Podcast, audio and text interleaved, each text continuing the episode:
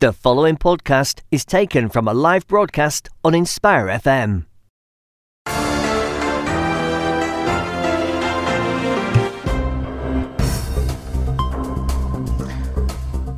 Assalamu alaikum wa rahmatullahi wa barakatuh. Welcome to Friday Night Live with me, Hafiz Shaban, on another Friday evening, another edition of Friday Night Live on the 31st of January 2020.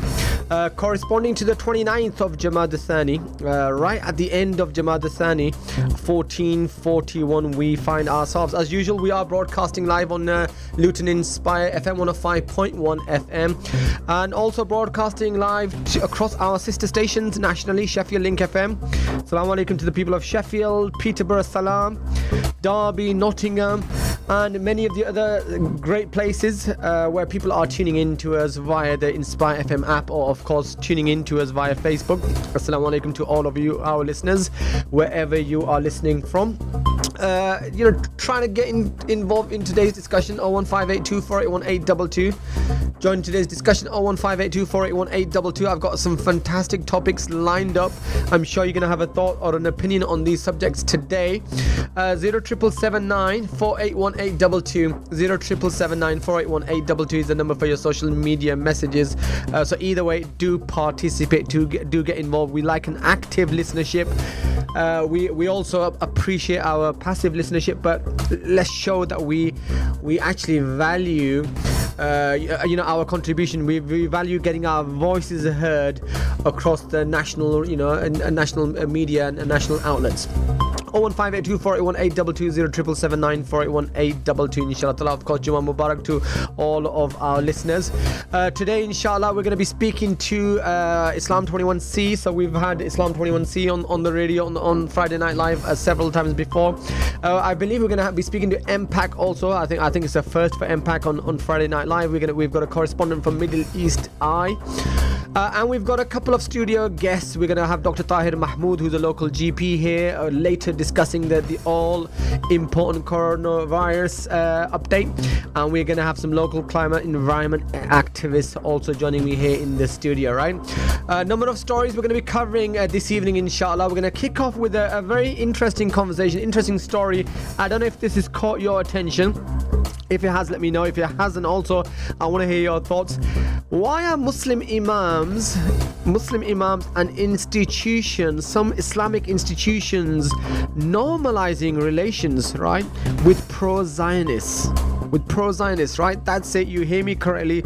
Some Muslim imams, some Muslim institutions, masajids, you know, seeking to normalize relations with pro Zionist institutions. What's going on? Shouldn't they be doing that? Should they be doing that? We speak to the for and against proponents. We're going to be speaking to MPAC, who have been leading a campaign on this particular subject matter. Uh, we're also going to be covering, uh, tr- you, you, may have seen in the news, uh, Trump unveiling his Middle East plan, Middle Plan for Palestine. Is that a plan of the century or is that a catastrophe or is that, you know, is, is, is that a plan? That's the question I'm going to be asking. I'm going to be speaking to a correspondent from Middle East Eye.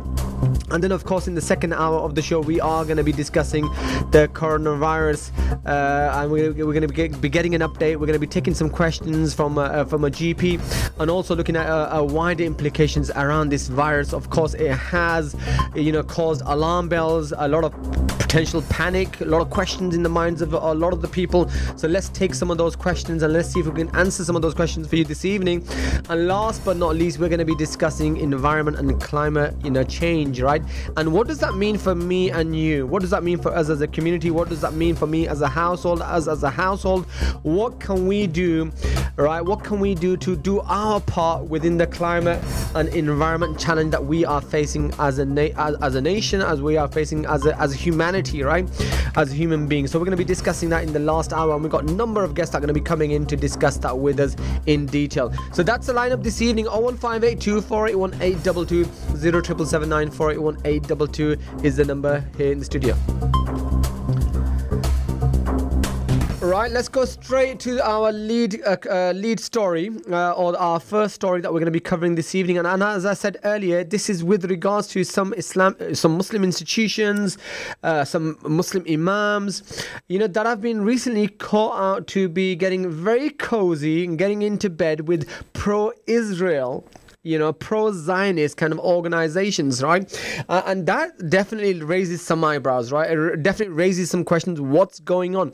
And you'll be actually quite alarmed to understand that it was actually the London Central Mosque in this particular case, Regent's Park Mosque, well known masajid, and also a well known Imam, uh, Qari Asim, okay, Hafiz Asim from Leeds, uh, is, is Leeds, uh, one of the Leeds masjids who were due to participate uh, on, a, on a, due to participate in an event uh, was sitting on the on the panel was going to be of course the board of deputies of British Jews, who is a very pro Israel, pro Zionist organization, institution. Now, the subject matter of discussion was going to be the plight of the Uyghur Muslims. Now, it sounds very interesting. It sounds, you know, what's wrong with that? They're discussing the oppression of the Muslims in Uyghur, right?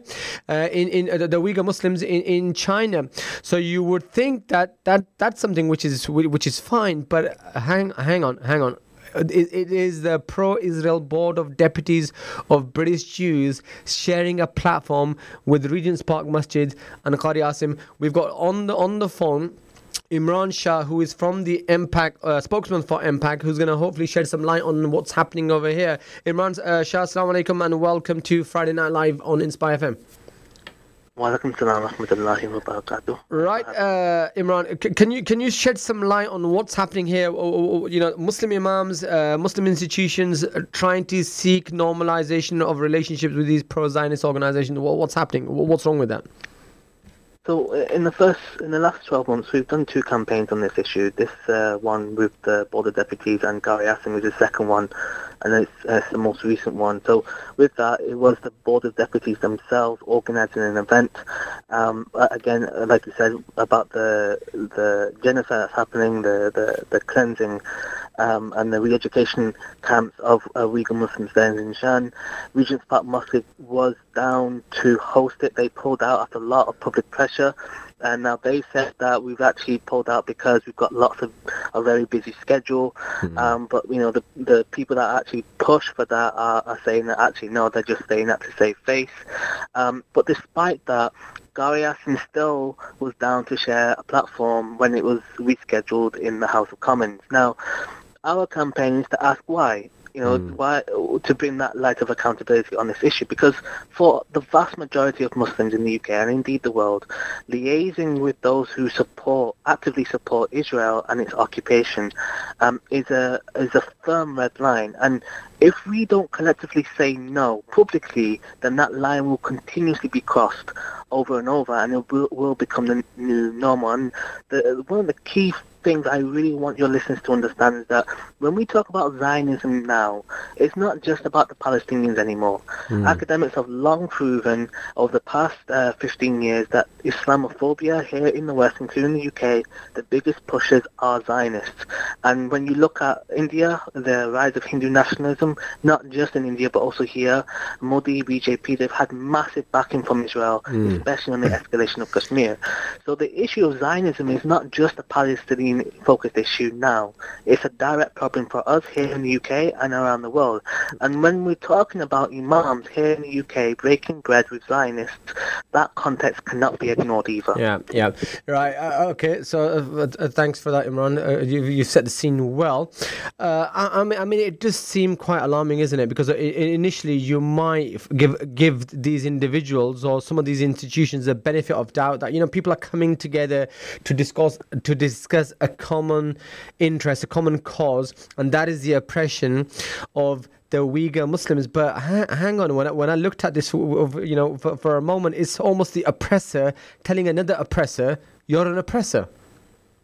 Exactly, like they would never alarming. do the same event yeah. for the ethnic cleansing of Palestinians. They would mm. never do that. Mm. Uh, and so for them to champion another genocide yeah. of Muslims, that is tactical. They're doing that on purpose in order to essentially split the loyalty of different causes. So Yeah. if Uyghur Muslims, and to be honest, we as Muslims here in the UK, we've got to take ownership of this. Like Mm. we- we haven't quickly enough, and so if Uyghur Muslims feel that they're getting more reception by Zionists, that falls upon us as well. That's Mm. that as a side point.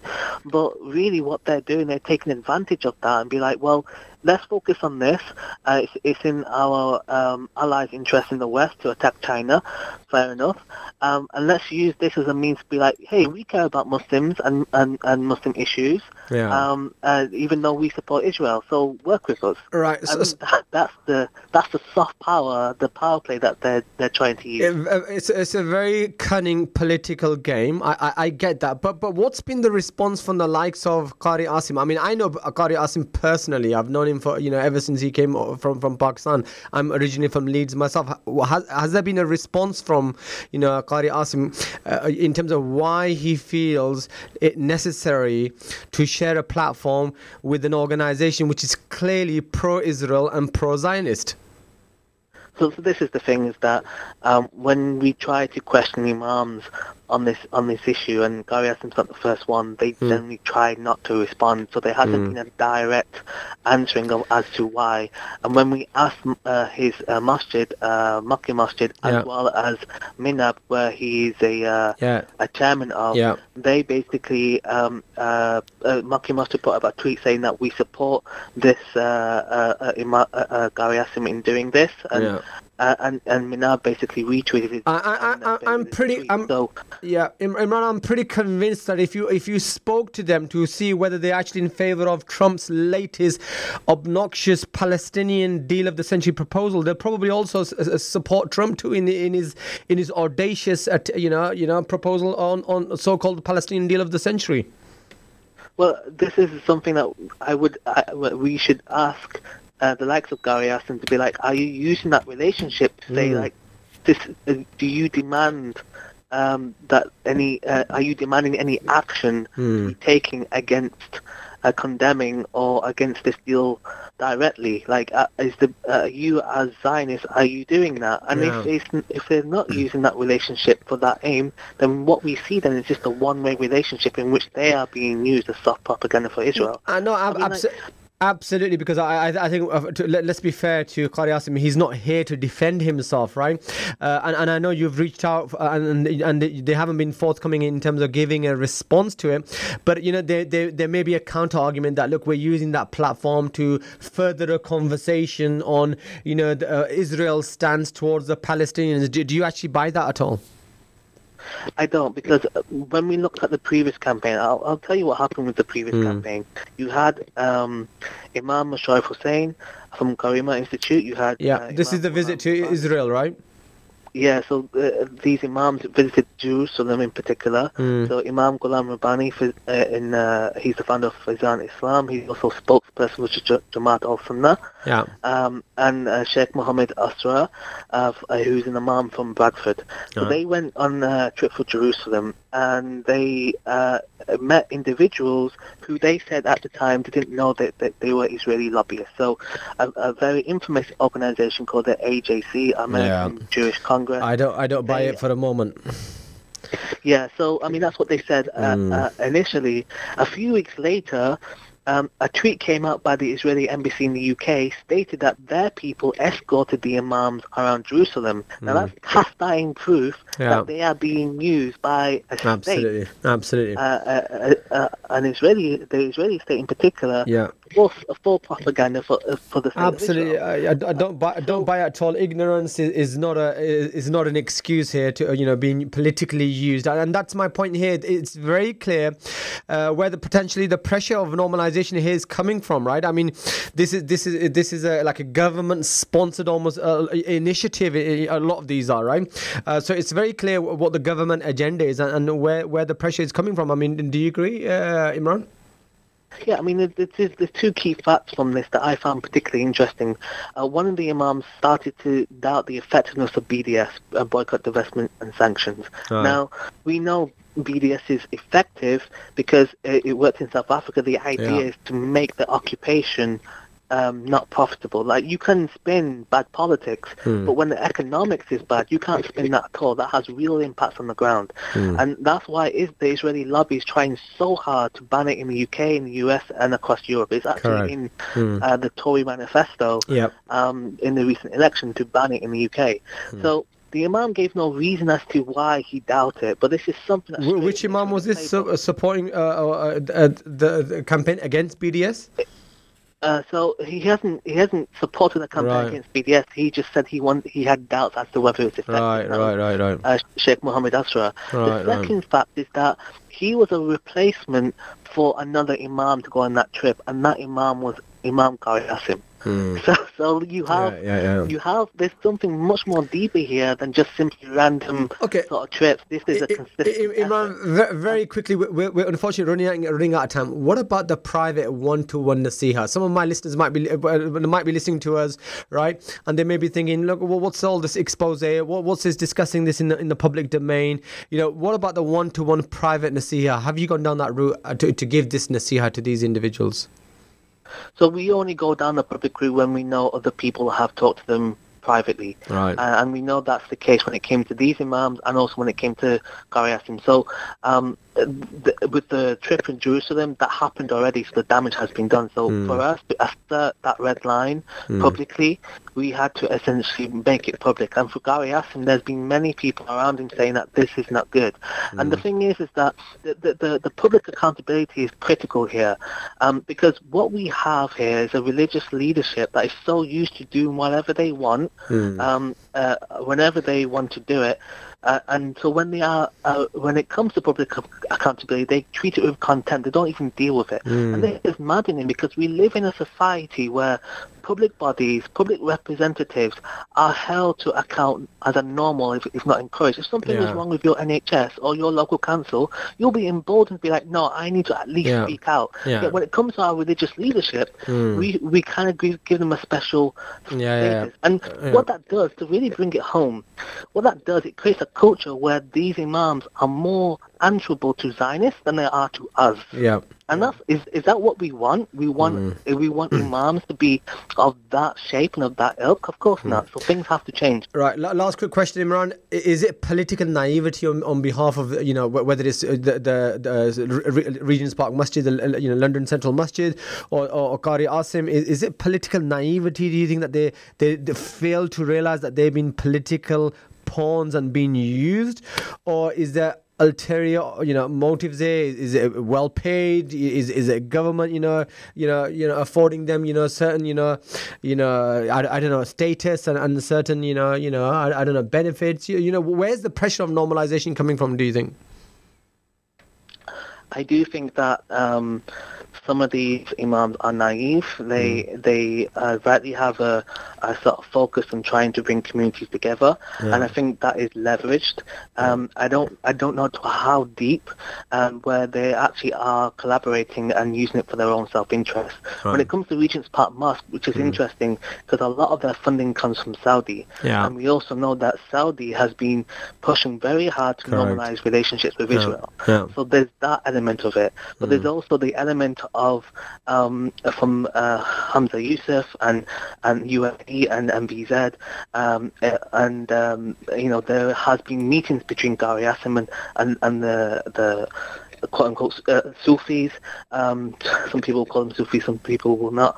Um, and um, there has been those, those talk, those conversations there. So this, there is this network of we need to normalize this geopolitical net, uh, uh, uh, network of we need to normalize relationships with Israel, and that's impacting uh, uh, the, our here. in the Okay, Imran Shah from MPAC Spokesman for MPAC. Thank you very much for joining us this evening and, and shedding light on this particular issue. Thank you very much, Imran. Thank you. Thank you. Right, listeners, that was Imran Shah, spokesman for MPAC, and that's a very interesting conversation that I was having uh, with Imran. Uh, I want to thank some of my listeners who have got in touch. Uh, we've got a I, I don't know I don't know the name of this brother, but Assalamu alaikum, brother. Amazing show as always. Jazakallah khair. Great topic. It is so sad that many of our so-called scholars have become all right uh, sellouts in, in essence uh, of course they would because we are no longer an ummah all right so that's interesting so-called scholars uh, you know, and, and, the opinion that this brother is sharing, which is that you know we're becoming, you know, some of some of these scholars are becoming or are very politically naive to put it best, right? I want to get your thoughts on this. 015824818220779481822. We are going to move on to our next topic immediately because we're already running out of time, and that is Trump unveils his Middle Eastern plan amid Palestinian rejections, and that's an incredible story. Some of you may have followed that story this week, right? I mean, I've got Chloe uh, Benoist, uh, news editor and writer for the Middle Middle East Eye that I'm going to be speaking to, who's you know which uh, the, the organization who, who has uh, who have deconstructed the 181 page plan to give us some kind of a sense of what the proposals are. Uh, but of course, the Palestinian leaders have already rejected it, and it's quite obnoxious and, and very very outrageous, almost preposterous for Trump's so-called deal of the century, so-called deal of the century, and, and whether it actually lends itself any credibility at all. Let's go straight to Chloe. Chloe, uh, good evening, and thank you, thank you very much for joining us on Friday Night Live. Hi, thanks for having me. Great. Uh, Chloe, I mean, you've looked at this uh, so-called uh, deal of the century and, and you've, you've analysed 181 pages as, as of uh, a lot of the other political commentators out there. What, what, do you make of this? Is this any so-called realistic plan which is going to be worthy of consideration by the Palestinians? Um, I mean, no. um, right. So, so basically, um, the Trump administration has been touting this as a peace plan for three years. Um, but I, I think uh, no kind of honest observer can actually call it a peace plan. Uh, what it is essentially is an Israeli wish list. Yeah. Um, and, and a call for capitulation for Palestinians. It's worth pointing out that Palestinian leadership has refused to cooperate with uh, the Trump administration on this plan for years. Yeah. Um, pretty much since uh, they've seen that the Trump administration um, has a strong support, uh, strongly supports um, kind of right-wing Israeli figures like mm. Prime Minister Netanyahu. And uh, indeed, the plan very much comes off as uh, taking off uh, the list, the checklist of everything uh, Netanyahu and other right want. Exactly. So, I mean, I mean, my next question to you, Chloe, is: I mean, what allows Trump to be so audacious? I mean, I mean, it's inc- quite incredible in terms of just in essence pulling out the Israeli checklist and saying here to, here it is to the Palestinians this is what you need to accept and this is this is the so-called peace deal I mean that's very obnoxious uh, or very audacious, audacious of, of, Trump to be you know to, to, to do that um, yeah well I think uh, in order to understand the plan I think you need to perhaps look a bit more at Trump's domestic consideration yeah um, he's certainly kind of made a name for himself and gotten a lot of support in the United States um, from certain swaths of population, including especially um, his evangelist base, um, so who are very strongly uh, pro-Israel. Mm. And um, it's also worth remembering that a lot of uh, Trump's political uh, entourage is also very pro-Israel, very pro-settlement, um, his son-in-law, um, Jared Kushner, is the one who's uh, come up with the plan, and he's, uh, he's well known for his support of settlements. Um, it's also we should also remember that this week uh, Trump is been going through an impeachment trial. Yeah. Um, and Netanyahu, who's currently under investigation and is being yeah. charged with corruption, is also looking at elections in mm. March. Mm. So the timing of the release of the full plan this week certainly isn't a coincidence. Yeah, yeah, exactly. Uh, that was going to be my next question. You've already answered it, which is domestic politics versus actually, uh, you know, any genuine attempt to actually address the Palestinian-Israel issue. I mean, it's it seems like the the whole political stunt around the the, the launch of this uh, so-called you know uh, deal of the century is all about poli- domestic politics as opposed to anything else. Mm. Absolutely. Um, yeah, that's true. Um, but I think it, in some way um, we can see some kind of positive aspects to this plan being released. Um, obviously, it's um, it's very appalling, and I, I hope a lot of people who who are reading it are are being a bit shocked by it. Mm. I but but instead of uh, kind of seeing it as a, a catastrophe that's happening in the future, it's worth um, kind of putting it in perspective, for this plan to be uh, fully implemented, it would need Palestinian consent, which it won't get. Um, but then it's also worth remind, reminding people that a lot of what is in this plan has um, already been implemented on the ground for Yeah. years. Yeah. Um, what the, the essence of the plan is basically consolidating uh, the occupation, which has long been kind of portrayed as a temporary situation that's Yeah. lasted for half a century. Um, and uh, so the positive side of this is that now we have a very clear view of uh, what is the dream solution for Israel. And Right. obviously, uh, that solution flies in the face of international law. Yeah. Um, and uh, I think uh, what this also shows, I think, is uh, hopefully that this will show that um, all this talk of two-state solutions that's been going on for a very long time, um, this is a two-state solution that's being Right. proposed now. And Palestinians for years have been talking about how creeping annexation and you know settlement building and uh, kind of military Israeli control um, has made a two-state solution Right. possible. So Chloe, Chloe th- th- unfortunately, we've run out of time. unfortunately, but but thank you very much for joining us this evening on Friday Night Live. Thank you very much for, for, for your analysis and comments. Thank you very much. Uh, that that was Chloe Benoist from the Middle East Eye discussing Trump's unveiling of the Middle Eastern plan. We're going to go into a commercial break. We'll be back in in a couple of minutes. Until then, assalamu alaikum Assalamu alaikum, this is Atif Nawaz. Listen to Inspire FM shows in your time by heading over to inspirefm.org or listen on Apple Podcasts or Spotify.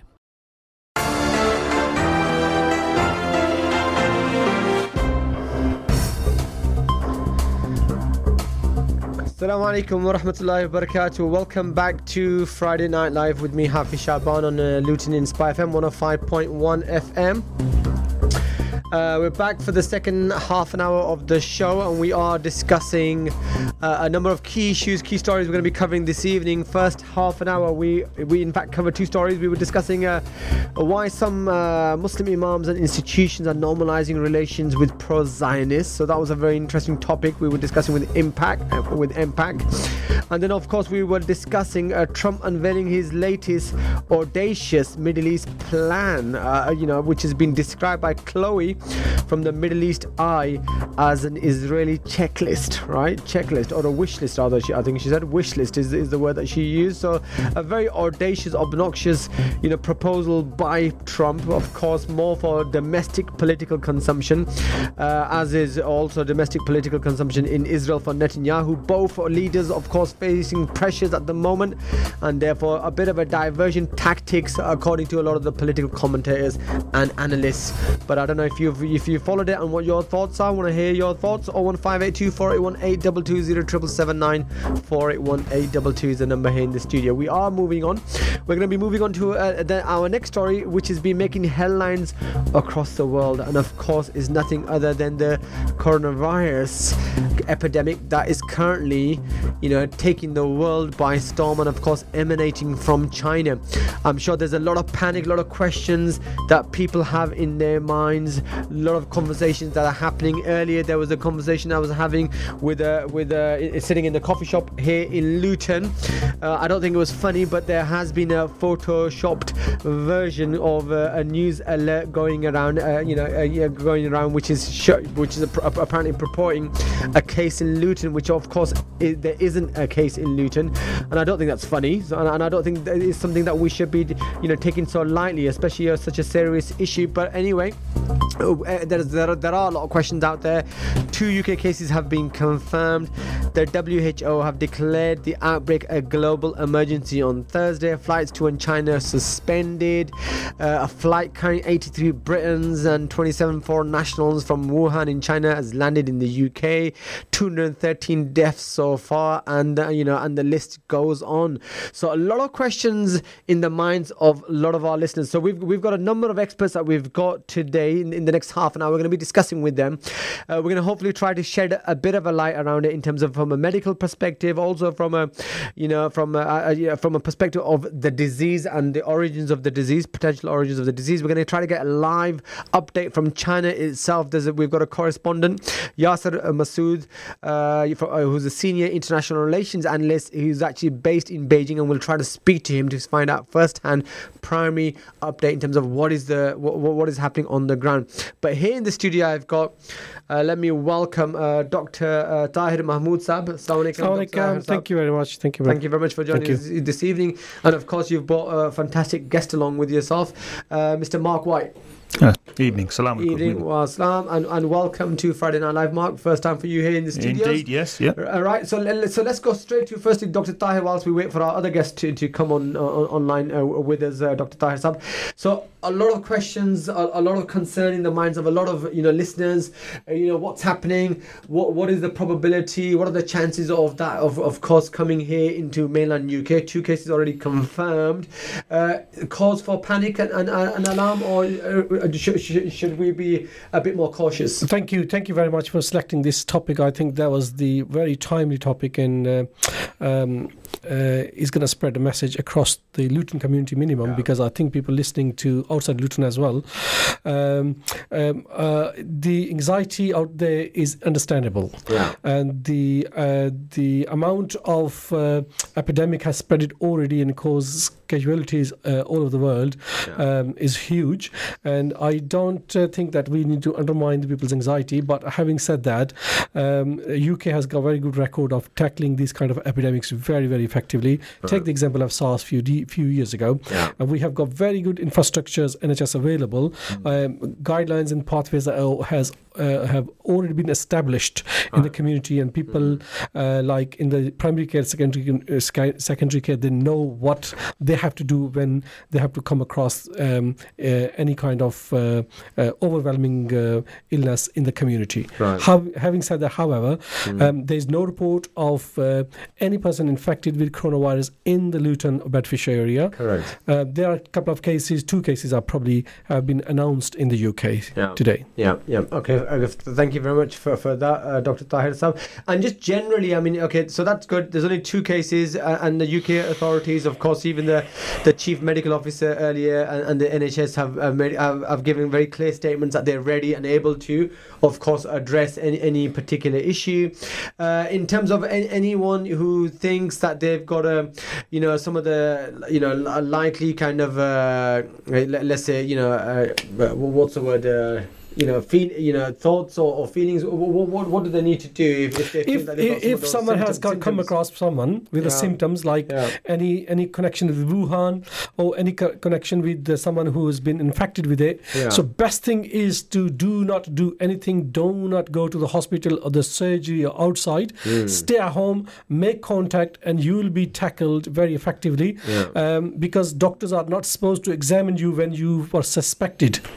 And yeah, I mean uh, my point is it could be genuinely confused right? Someone's just got you know feeling a fever feeling a bit you know uh, uh you know let's say you know got you know temperature or some of the other kind of uh, symptoms that may be very common right? And, and uh, you know, yeah. so they yeah, shouldn't yeah, this, shouldn't this coronavirus is not different. The symptoms are not different from the mm. any cold and uh, virus flu like symptoms. Yeah. but if someone has got connection or travel to that place then they need to be very very careful. Yeah of course. Okay fine all right so we've also got Dr. Salman uh, Butt on the on, on the phone. Of course, Salman studied biochemistry at Imperial College London, uh, followed by a PhD in chemical biology. Assalamu alaikum, uh, Dr. Salman, and, and welcome to Friday Night Live. Walaikum salam. Thanks for having me. Jazakallah khair for joining us. So we've got Dr. Tahir Mahmood in the studio uh, uh, here. Uh, you, you probably have just heard some of the conversations that we've had with Dr. Tahir, and, and that's more from a medical perspective in terms of, you know, the the, the, the panic and, and, and I'm sure the, the question you know, questions that are in the minds of a lot of our listeners. Uh, uh there's another perspective that I want to take from, from this, and, and that is to what extent are, are many of these recent viruses or, or kind of illnesses that we're seeing, you know, man-made. You know, previously what I mean by that that is previously we've had you know the mad cow disease and and, and, and that was attributed towards some of the practices of individuals trying to cut corner and, and, and you know putting profit before health we've looked at the human lifestyles and how they have become very very rampant you know recently you know in terms of you know the the, the type of lifestyles that we're, we're, we're choosing to, to to live that leading to certain kind of transmitted diseases etc etc to what extent are these viruses man-made dr salman Yeah, I mean, uh, there's a lot of misinformation uh, uh, online and stuff about, you know, uh, uh, the origins of these viruses and, and so forth. Um, I mean, viruses uh, have been around for millions of years. They, they, they, they mutate regularly, and uh, even coronavirus is something, you know, not rare for us in the UK. It's just this strain yeah um, you know that uh, we're not we're not our bodies aren't used to uh, fighting off that as easily as, as as normal. But it's important not to panic or anything. You know, I had a uh, on on this week's uh, Islam21c Unscripted podcast, we had Dr. Iman Qureshi, who's a, a consultant in infection, uh, Right. clinical microbiologist, and you know he was trying to calm down the situation as well. You know that Right. nothing to you know worry about or anything. There's yeah you know, uh, uh, viruses they they they they've been around for yeah uh, you know the, the different uh, types have been around for many years, but uh, they just naturally mutate uh, as, as everything Yeah. does really. so so here, When here they mutate, um, Yeah, so so here the doctor, Dr. Salman, the question here is that you know there's you, you've probably read uh, yourself. Uh, apparently, some reports suggesting its root cause was you know some of the wild animal markets, right? Uh, you know, which China is very infamous for, right? And and spe- specifically bad snakes being traded, consumed, and a lot of people pointing fingers towards that kind of practice, right? I mean, and these are some of these viruses are the ones that are, are quite pre- pre- well primarily prevalent within animals and then being transmitted on over onto humans. Can you shed a bit of light on, on, on that for our, for our listeners? yeah, I mean it's hard to say with any certainty with regards to this outbreak in particular, but Mm. it's well known that you know obviously you are what you eat. So um, if we're not careful with our you know, uh, how we raise our animals, how we slaughter them, how we uh, cook them and look after them and so forth, then there, there's always that um, that uh, threat, you know, of Mm. uh, of uh, uh, you know poor hygiene standards and that kind of stuff, kind of uh, affecting us, impacting us. Um, when it comes to this one, though, there's a lot of kind of theories floating around online, and researchers are uh, are working on this to to identify, and the, the, the um, their primary concern is just to you know uh, try and make some kind of uh, vaccine for it or something. Right. Um, but yeah, it's, it's it's hard, and it's not it's not very useful um, to speculate uh, anyway because um, we have to be a bit sensitive as well as to some things are just different cultures do things differently. Right. So I mean, people here, I mean, um, where our parents are from, they regard eating pigs, for example, as something so disgusting. Yeah, Um, but it's you know normal in this society here. So Right. likewise, we we regard you know eating snakes and the like kind Yes. of quite disgusting as Okay. well. All right. So that, that's an interesting, quite, yeah. interesting thought. I will go, we'll come back to you, Dr. Salman. Jazakallah for your patience, uh, Dr. Salman. So you, you, you said you covered that earlier in, in your in your podcast. What, what was the other, other kind of perspectives that you were looking at this uh, this uh, subject matter from? Yeah, so um, there's, also the uh, just general, generally, uh, you know, we should be careful um, with our kind of personal hygiene and that kind of stuff. So, Mm. uh, you know, when coughing and sneezing, try and catch your um, the germs, you know, in a tissue or in a flexed elbow or Mm. something like that. So just being generally um, hygienic. Uh, when it comes to, you know, um, uh, airborne pathogens like uh, coronavirus and influenza and so forth, you know, it, it, it, it, spreads very quickly. You know, Hmm. so um, we have to be very careful when it comes to our- Right. our personal hygiene. Uh, you know, if somebody does, and, and it's important not to panic as well. That you know, it's not it's not something your body can't fight. Yeah. You know, Right. You, you will get some symptoms, Yeah. but generally speaking, you know, even even if it's people who have a, a, a generally a compromised immune system Yeah. that are more likely to, you know, um, you know, get seriously harmed by the coronavirus and other, other viruses. Just like influenza, you know, you have Yeah. And people who are at-risk groups such as pregnant women, Mm-hmm. um, the elderly, the children, people with maybe kidney disease and that kind of stuff. All right. But if you're just a, you know, um, generally otherwise healthy, then you shouldn't. Nothing to panic about anything. Okay. Um, you know, it will knock you out for a week or two, but just let the NHS know. You know, uh, call 111, and um, you know they'll check for other different symptoms and stuff. Okay, uh, Dr. Salman was- just making a, a valuable uh, a comment, and I just want to pick that up with Dr. Tahir, uh, which is Dr. Tahir Saab, you know, just general advice to, to our listeners. I mean, coronavirus or, not, right? Having flu, having fever, sneezing, personal hygiene. I mean, the, the, these are some, you know uh, uh, elementary kind of uh, ac- actions that we can take as individuals to make sure that we're a lot smarter and, uh, and we're a lot wiser the way we actually did with personal hygiene when we have a flu, when we're you know sneezing and so on and so forth. What- Some general advice around that for, for our listenership on. I, th- I think personal um, hygiene is the uh, mainstay of this uh, um, uh, treatment, or you can say the prevention. Um, it's very important. What, what about face masks and and, Um, uh, and, uh, and uh, there's, there's a big controversy here because the size of the coronavirus, some people say is very very small, not to get. But uh, latest guideline says that yes, if you use face mask, Hmm. um, I had someone um, someone sent me the message today. Use face mask, that will prevent you. But I had some uh, conflicting information yesterday uh, from uh, WHO, but the, because the size of the um, uh, mask is very, far as of the coronavirus is too small to be Ah, um, it's to be by the. Uh, Ah, but, really? but however, Mm. um, uh, I think face mask is a kind of uh, uh, one of the protective measures you can use it, and also people they can sneeze. If someone sneezes in front of you, there should Mm. be as- at least two to three meters distance. Um, and if it stays in the metal, if it's in fabrics, it will take few hours to come to you. But best thing is to wash. If you come across someone, you wash your hands Yeah. and keep yourself isolated, and do not panic, and just call one one one, and authorities will come to you. Right, right, right. Uh, we, we don't we, we don't want to you know cause alarm and, and panic out there. Uh, but you know we, we've also got another guest. We've got, we've got Mark White in, in, in the studio. Mark, so you, you're you're uh, uh, I, f- I forgot what was your background. Oh, so um, a paramedic for Ah, paramedic, yeah, of course, pa- pa- paramedic. So I mean, you, you must have uh, you must have a lot of experience with, with, within your field. What's your general observations and uh, uh, advice to to our, our listeners on, on, on this particular subject? Yeah, I mean, I think the other two guests have sort of summed it up really, really Mm. well. Actually, I, I Mm. mean, really, it's just um, not to panic, really, and Mm. just good personal hygiene. You know, Mm. Uh, you know, like they, like the guys have already said, really, just Right. catching the cold in the tissue and things, Yeah. and you know, just keeping yourself hydrated and eating well, and you know.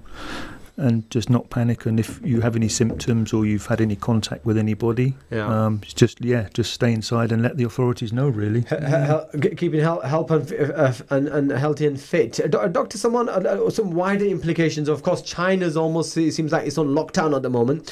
Uh, you, you know, uh, y- you know, of course, the, the whole Wuhan prov- province is obviously almost under complete rest- restrictions in terms of uh, people going in and com- coming out of there. What, what, what do you think are the, are the, are the potential implications on uh, or what's uh, currently unfolding with, with regards to China? Um, I mean, again, there's been a lot of uh, conspiracy theories uh, Right. flying around online, but um, I think uh, I've heard I've heard experts praising the way the Chinese have been, um, uh, you know, responding to this, and Yeah. uh, despite you know, how worried some people might feel, um, there's actually a remarkably low um, kind of death count compared to the number of people who've who thought to suffer uh, suffer the um, the actual um, kind of uh, the the infection. So um, you know it's not as it's not as uh, deadly as, and potent as some of the, for example, influenza type viruses have been. Um, so although it's it's you know it's it's uh, it, it has got it is racking up a death toll I think up to 170 plus now. Hmm. If you look at that against the, the the number of people who've been infected in the order of hundreds of thousands, then Yeah. thankfully it is quite a low uh, mortality kind of strain. It's not it's not as kind of uh, harmful uh, as as some other strains that you know we have and we get inoculated for um, all over the you know even in, close to home in the UK. So Hmm. um, if you look at other uh, you know, things that we've been vaccinated against from childhood. You know, that's um, those things are, are far more. If you look at measles, if you look at meningitis, and uh, these types of things, and you know, these are these are very um, um, uh, dangerous and have a, a, big big impact on us. So we do have uh, vaccinations, thankfully, for that. So that's one of the things that we were talking about in the, the podcast as well. You know that um, vaccination is is something very important for generally to to keep up immunity and and be exposed to not kind of um, wrapping up our kids, but let them expose, be exposed to you know um, safe levels of pathogens and germs in the garden and whatnot, mm. so they build up a robust immune system from a young age, inshallah. Mm. Okay, that, that's interesting. I mean, you know, touching upon prevention, uh, yeah. Dr. Tahir, right? I mean, of, of course, it's something. Even, I mean, disease and, and, and viruses and uh, uh, these things are not new. They, they, they existed at that's the time true. of the, you know the beginning of the history of Islam. That's true. And mm. we, we know in terms of you know epidemics, you know uh, Umar ibn al Khattab, we know the Prophet sallam, you know advised with regards to how you actually contain, contain and, and, and prevent, right? And you don't go into an area which is known to have a, a famine or, or to have one of you know those types of illnesses. Uh, so how are you finding the attitudes within within the Muslim communities in terms of prevention, in terms of vaccination? Uh, are, are, we are, are, they, are they positive? Are, are, we active in that field, or is, is there still some room for improvement? Well, I, I think majority of the Muslims, majority of the Muslims, they have got no problems with the vaccination. Right. They understand right. that's very very important for themselves and for yeah. the for the community as well. Mm. However, there are a couple of people, a couple of percentage everywhere. Mm. Not only Muslim community, I'm pretty sure Is everywhere in other communities yes, as well. People yeah, they have their yeah. own mind. Mm, some people they say they have some kind of uh, belief or link. They they want to do it. But having said on the same note, uh, uh, we must give credit to uh, China the way the way they contain the try to contain the virus mm. and the hmm. people in the same area, and also they're not helping themselves. They're also helping other countries. Like other people are sending them the swabs back to them, and they're helping them. And that's the kind of uh, if you go to in Islamic uh, way of um, controlling epidemics in Prophet time, yeah, they used to do the same thing. They used to isolate and contain the whole uh, the, the group of people who have got this kind of epidemic on the same area. Mm. So I think they are really good. Mm. Um, I'm pretty sure that China has done it, and I'm pretty sure that our authorities in the UK mm. they are quite vigilant and they're going to do the uh, brisk and very effective work. I, I mean, I mean, you know, Dr. Samar, you know, I can't help but coming back to a lot of these social media messages, and of course, we know that China's been in the spotlight for a very long time, uh, and and in particularly uh, for the way it's dealt with the Xinjiang Muslims, uh, the you know the, uh, the, the concentration camps, and where these millions of Muslims have been you know ineffectively, uh, you know being yeah. you know almost imprisoned, and, and people have been making a lot of analogy between you know what they've tr- the way they're treated right those muslims and you know now what suddenly has turned around and, and happened to them and they've had to force yeah. you know things to do that i mean i mean the two things that are, perhaps are not you know to the naked eye linked right uh, but is, is, there is there some is, is there some validity to to those kind of analyses and comments do you do you, do you think in your opinion well, I mean, there's no doubt that the Chinese state mm. and uh, the authorities have a, a great deal of uh, uh, you know, crimes to answer for in yeah. regards to our brothers and sisters in East Turkestan, which they um, took over and calling Xinjiang province, uh, the Uyghur Muslims there. Um, but that's it's important not to mix that up with, um, you know, uh, put apportioning blame on just everyday Chinese citizens. Mm. the crimes of the state just like our own governments in the Western yeah. world, you know, we we as as individual citizens shouldn't be blamed for, uh, you know, held accountable necessarily for crimes of, uh, of those in power.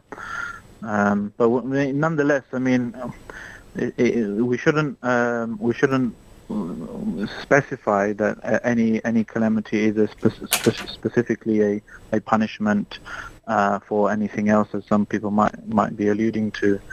Um, although there are, you know, um, kind of uh, uh, divine laws in the Sunnah of Allah in creation that, you know, if we as a species, for example, as human beings, you know, mm. if we don't look after our responsibilities when it comes to looking after each other, looking after the animals, looking after the environment, then there will be, uh, you know, punishment sent uh, the Prophet ﷺ said, you know, that uh, be careful that the, the punishments that are sent will not just um, you know, uh, affect the wrongdoers in, uh, among you. Yeah. So we, as a species, we have a lot to, you know, answer for. We're, we're not doing that well when it comes to looking after the environment, when it comes Mm. to looking after the welfare of animals, for example.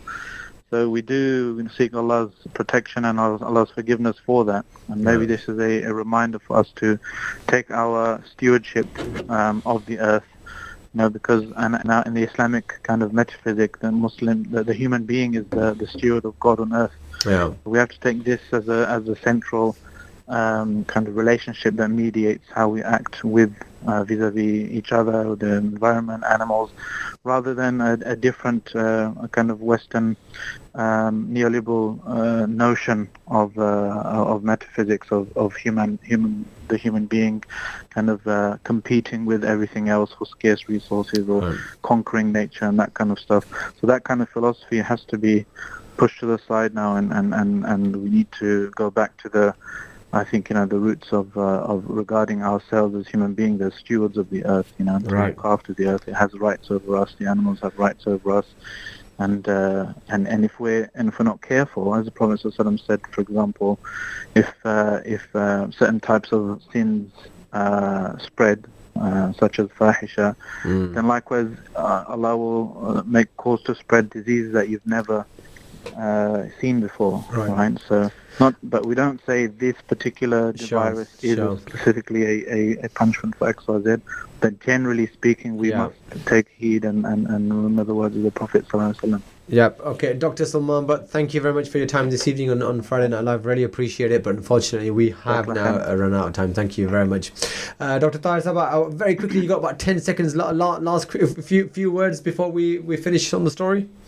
Yeah, yeah, yeah. Just wondering that if you come across with someone, just wash your hands, do goggles, stay at home, and call 111, Yeah. and the authorities will come to you. Right, fantastic. Thank you very much, Dr. Tahir Ma- Mahmood Saab and uh, Mr. Mark White. Last, last few quick words.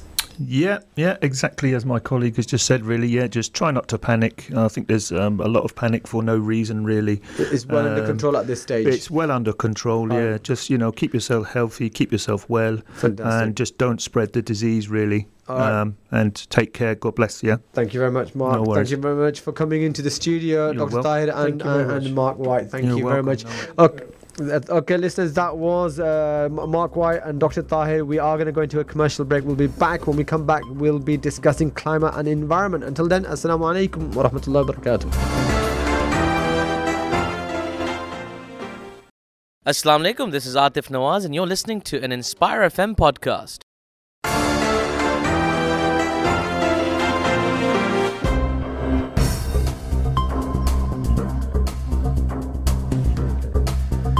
Assalamu alaikum wa rahmatullahi wa barakatuh. Welcome back to Friday Night Live with me, Hafiz Shaban, on this Friday, the 31st of January evening. It's now turned 7 p.m. First hour of the show has already transpired. Uh, we are into the next hour of the show, inshallah, and we're going to be covering a very, very interesting topic. I've got a, a studio full of guests, and we're also going to have some panelists on the, on the phone, and we're going to be speaking to you. Uh, and we are going to be covering climate and environment, right? So it's a very interesting topic. Of course, last f- first hour we've been covering uh, a number of different topics, and uh, the last one was the coronavirus, right? Update from uh, Dr. Tahir Mahmood, Dr. Salman Butt, and we of course had Mark White here in the studio. So that was a very interesting topic. Hopefully that may have, or hopefully it did, allay some of your fears, answer some of your questions. If you've got anything in, in particular that may have cropped up in your mind whilst we were discussing that particular subject matter, then 01582 481 822 is the number here in the studio 01582 481 822 0779 481 822 is the number for your SMS WhatsApp messages and you can SMS WhatsApp your uh, questions to me and I can of course get those referred to the experts and get an answer for you. Right. Uh, what else was I going to say? I was going to say something, but I forgot what it was. Right. Uh, so we're going to move on to the to the next story. We're going to move on to the next hour, and the next hour we're going to be discussing environment and climate. Right. So it's probably not as a, as a, as a, familiar topic as uh, cricket or football, maybe for a lot of our listeners. Right. But it is fast becoming a very important subject matter. Very important subject matter. And I tell you what, I've become a lot more conscious of it recently right? Uh, because you know you're going to the supermarkets now, and then uh, when you go into the supermarket and you want the carrier bags, and you know it's not uh, it's not free anymore, is it? So it means every time you forget your carrier bags, you have to pull out ten pence, right, or five pence, or whatever it is for a carrier bag. So that forces you to become a bit more cognizant of the climate and the environment. All right, so that was the first step. Uh, then I started recently going into the, the Sainsbury's and to the other supermarkets, and then you suddenly see that even they used to give these plastic bags for you to put in your vegetables and your fruits, they've they've even disappeared now right? So you can't, you don't even get these small bags to actually put your your your, your vegetables and your fruits into it. So I thought, okay, well, what's this? This is all a, you know part of, you know, the environment and the climate, right? And then I used to go to, to the gym. I'm, I'm, I'm going to start boring my listeners, but and then you used to get a dry bag where you know you, you after you've been for a swim and you you dry your your shorts and you can throw them into the dry bag, but they stopped doing those too because of the environment and the climate. I'm thinking, for God's sake, the climate, environment, we're getting everywhere and Tom, you know, before I introduce you to my listeners, uh, you know, we were here in the studio not too long ago discussing all about these uh, collection, weekly collection to fortnightly collection. And one of the arguments for that the council was putting forward was about environment, was about recycling, was about you know climate change, etc., etc. So even if we are not paying you know attention to it, the the fact is that the trends and the changes around us are all forcing us to start to recognize this issue of climate and environment change, right? So, the, uh, you know, our attitudes are being questioned, our attitudes are being challenged, and we're being forced to ask a question in terms of our lifestyles, the way we run our households, the way we utilize some resources, the way we utilize energy, and so on and so forth. At least I am being as an individual, right? So that sets the scene hopefully, right? And uh, I want to I, I want to set the scene for for our listeners. So I, I want to get my thoughts. I want to get the thoughts of my listeners have have your attitudes changed in recent times or are you the same kind of individual that you were many many months ago? There's a lot of talk about climate change. There's a lot of talk about the environment. Has that really you know triggered something on your conscience on your mind? Yes or no? I want to hear your attitudes whatever they are whether they're pro or or, or, or, uh, or whether they're positive or negative. You know i want to hear your thoughts. Why are they positive or why are they negative right on that note, let me now introduce to you uh, my esteemed panelists and, and, guests here in the studio, right? So let me go by, uh, you know, from the left to the right, or maybe I should go from the right to the left, actually, following the, the Islamic practice, right? So uh, on, on mic five, I have, right, uh, Halima Ali. Yeah. Right. So, Assalamu alaikum, Halima. How are you? Okay, of course, youth worker and, and climate campaigner. Yeah. okay, so that that's good. And then on mic four, I've got Zanera. Assalamualaikum. Well, Assalam. Welcome to Friday Night Live and Thank welcome you. to the studio. And of course, on mic three, I have got the one and only uh, Tom Shaw, I believe. Assalamu alaikum. Yeah, welcome. Councillor Tom Shaw here, Chair of the Cross Party Climate Change Executive Advisory Board at the Council. That, that, that was a bit of a tongue twister. but, but but but welcome to all three of you here in, in, in the studio, right? So we, we've got one hour to discuss climate and, and, and environment, right? So I put the Council, you know, kind of perspective on it, you know, uh, earlier in, in my introduction, which is, you know, a number of initiatives that the Council has taken to force us to look at the way that we're disposing of waste, look at the way we're disposing of food, look at the, our attitudes, and to start making us a lot more conscientious, right? And of course, that's been forced into into practice because now you don't have the the the, the, the freedom of getting a, a, weekly disposal, you know, of your, of your rubbish, but a fortnightly, and that's definitely driven a culture change, I would say, in a lot of households. What's what's been the feedback from from, uh, from yourself? Uh, there's still some people that believe that the council made the wrong decision. Some councils in the country right. have gone to free weekly. Strange enough, it's the older people what believe the council made the wrong decision. The younger people, no matter which school you go into, no matter who t- you talk to, yeah. support it and understand it because mm. they've been fetched up with recycling mm. in the schools. Mm. Uh, but we've got no choice now. We've all got climate change is possibly uh, the biggest challenge we face in this generation. Mm. If we don't do something now, it'll be too late. Uh, some stuff is going to have to be done what people won't like. Yeah. There's some, but other stuff. If you follow what the young people have said from the Luton Young People's Council, mm. they don't think we're going far enough or quick enough, uh, which is. Uh, I can understand, but uh, you can imagine. I won't say the names of some of the older people from you know Yeah, sure. what come on this station, what we've had discussions with before. Yeah. But you try and tell them they're not going to be able to use a vehicle as much as they used to, Hmm. or they've got to recycle more. You know. And look at the fuss they made over the bins. Imagine what'll come in a few weeks' time, or a few months' time, Yeah. or a few years' time, Yeah. when the whole way of life has got to change, basically. Okay. All right. All right. Okay. Fine. Uh, that, that's a good introduction, Tom. Okay. Appreciate that. Uh, let, let's get an introduction from Halima and, and Zanera, right? So, those of you that are actually uh, watching us live, right, and you, you're able to do that via, via, via Facebook, uh, you will see I've got two, mashallah, uh, young sisters here in, in, in the studio, right? Activists uh, uh, when it comes to climate and the environment, which is fantastic, right? I'm very keen to understand, you know, what's driven that activism within the climate and environment. Is it, you know, a genuine concern in terms of okay, what's happening with the climate? You know, the the, the research that is showing, you know, you know where we're heading as as a, as a human beings, where we're heading as as a, as a planet, right?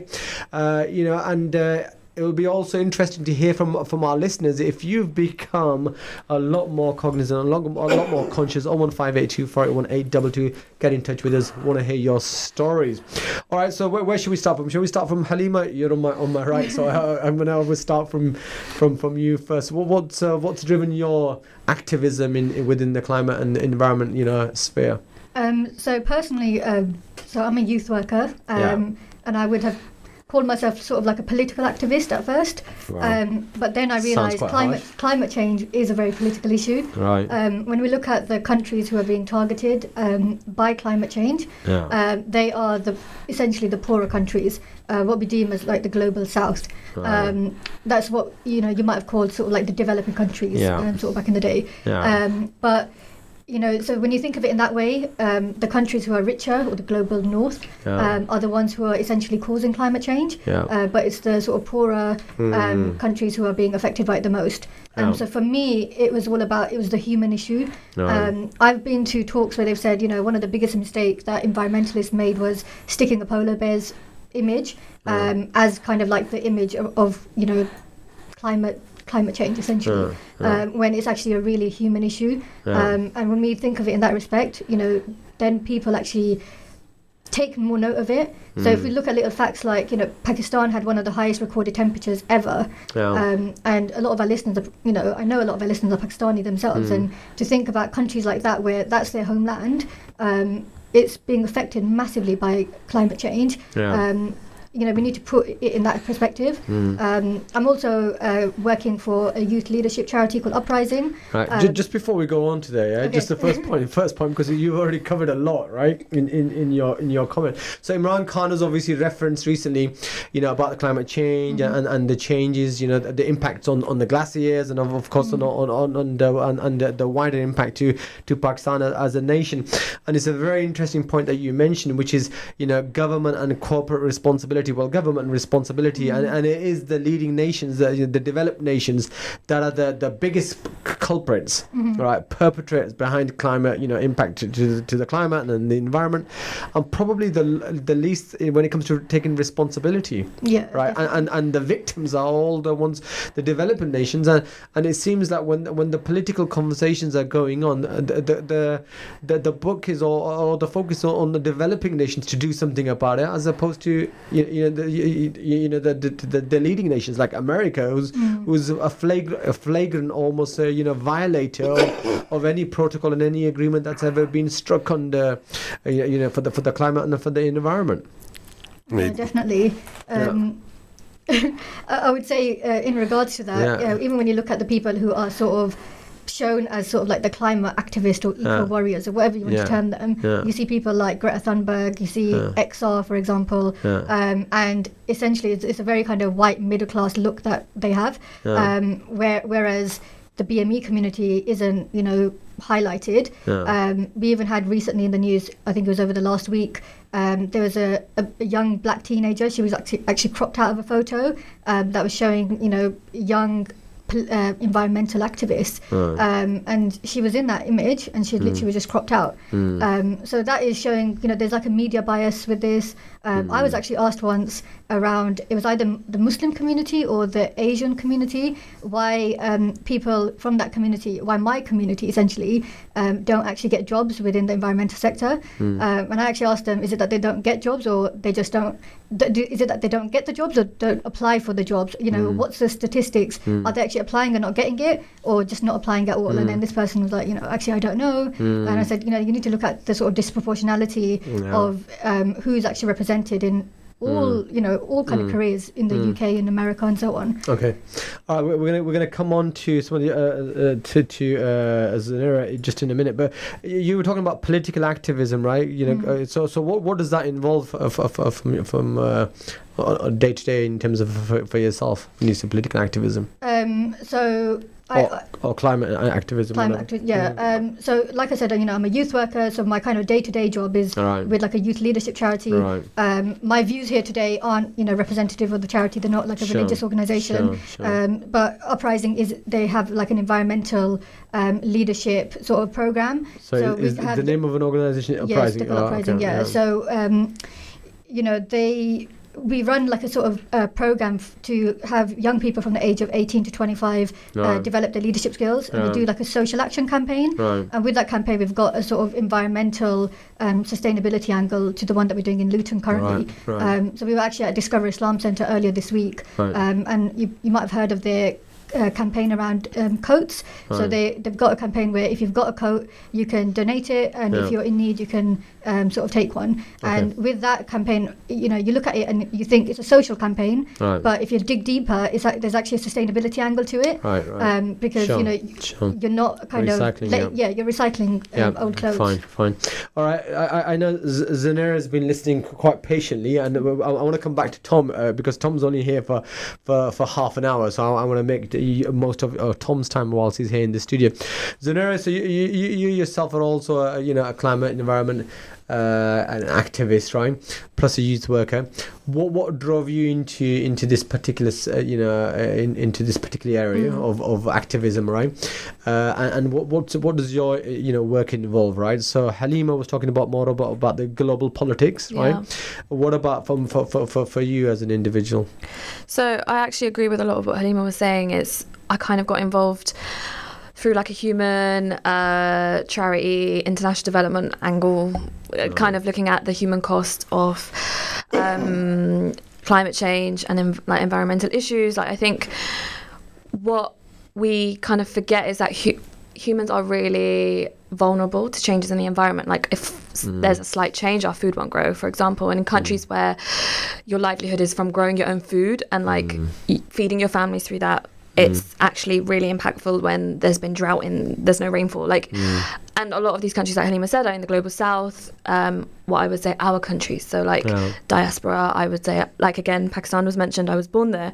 I have that connection, but I also know parts of Pakistan um, haven't had rainfall for like eight years. So that's the very real like um, effects of climate change. We talk about it in this country, and yes, we don't f- quite feel it yet. Um, but actually, what's happening on the front lines is what what they say is like the people who are actually seeing the effects and feeling the effects of climate change.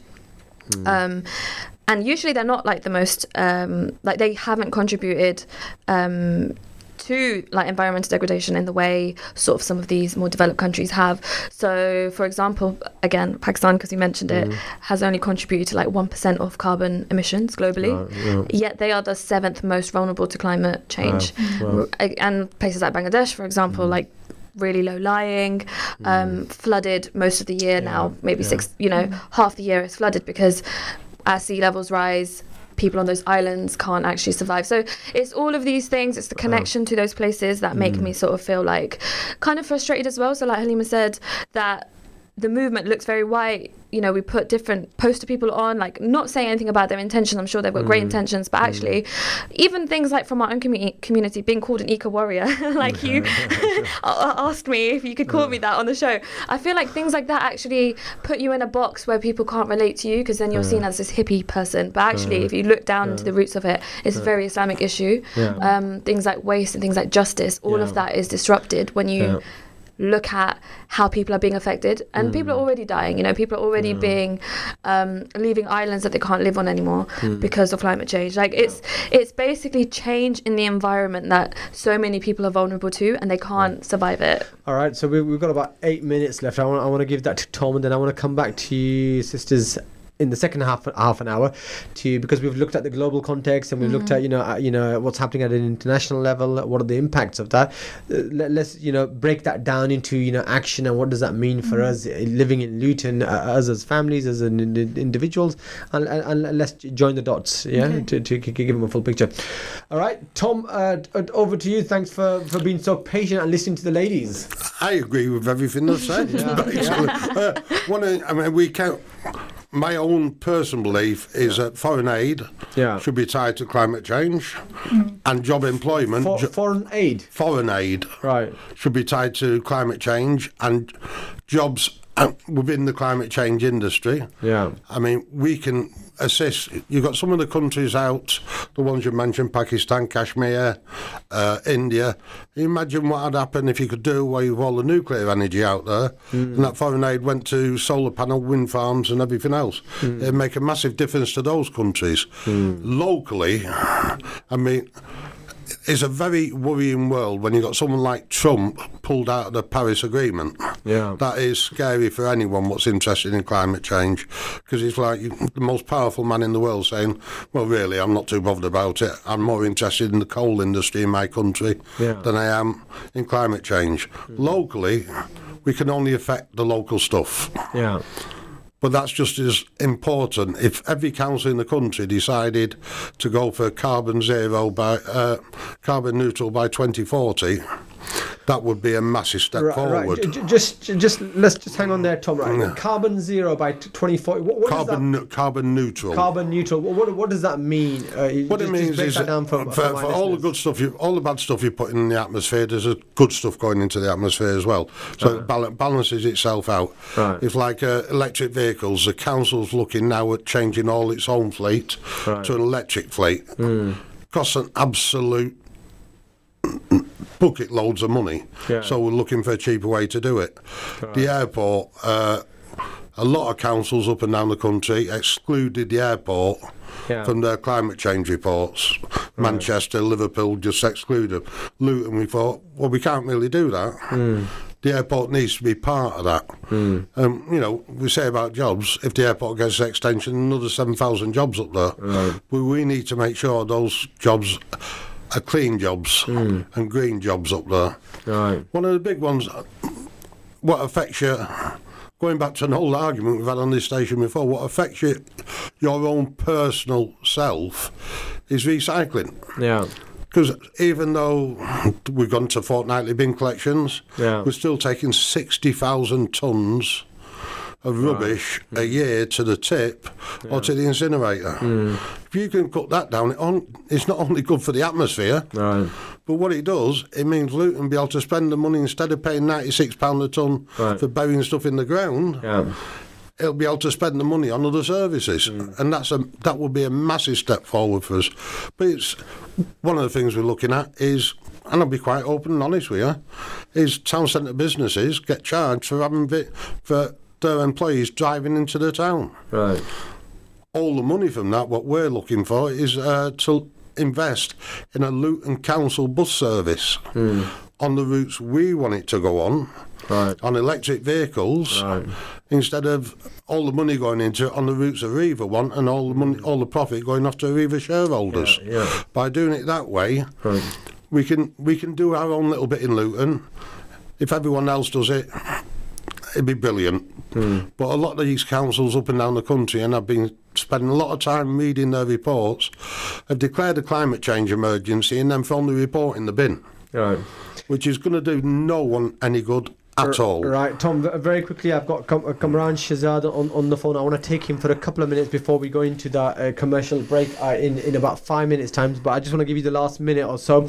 A- any other practical steps that you know the, the you know our, our local residents in Luton or any of- uh, any of the other towns that are listening today can take Yeah. to help uh, within you know climate and If, and- if, yeah. if, you- if you're uh, living in a low poverty household where you're renting, Yeah. get your landlord to have a look and see if there's any insulation grants available, Yeah. so you can get your house insulated up to a level what help with climate change. Mm-hmm. Uh, if you're still using coal, uh, coal, gas, coal, sorry, for your fire, get your landlord to see if there's any other forms of heating what they're prepared to put in. Yeah. The council itself is going to take one big step and actually change the local plan. Right.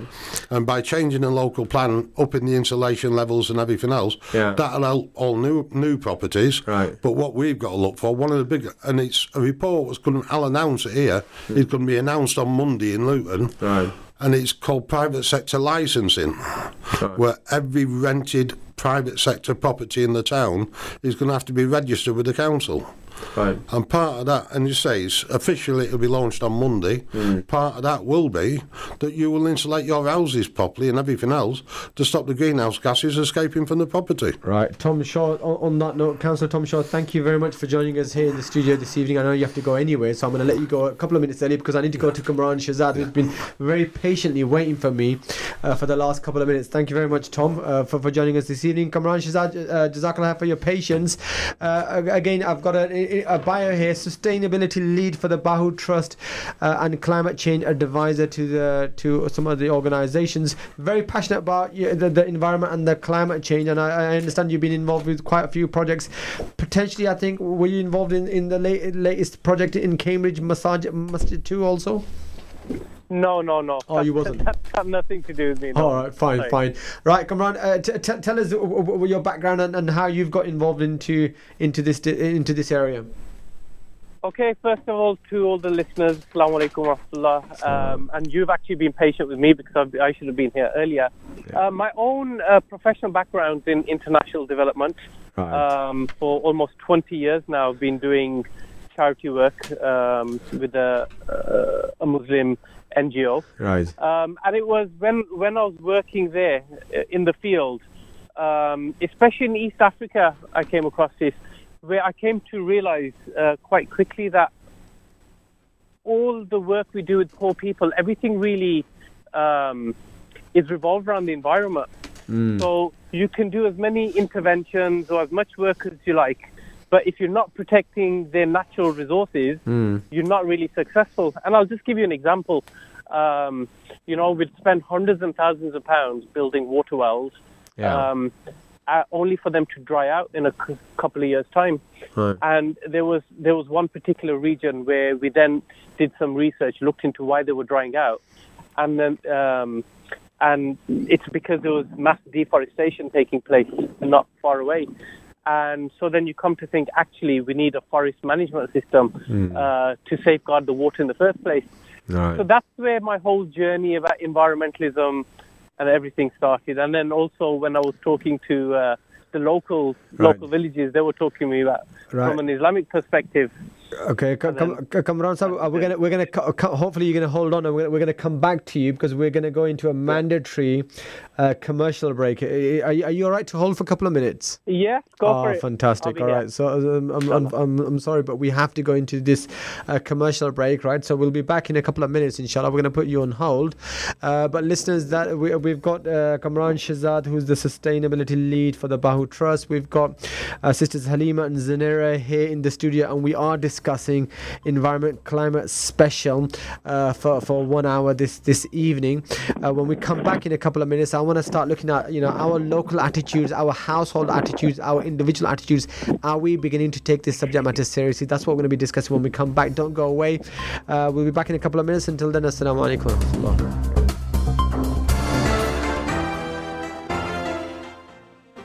You're listening to an Inspire FM podcast, making available our popular programs from our daily broadcast on Inspire FM.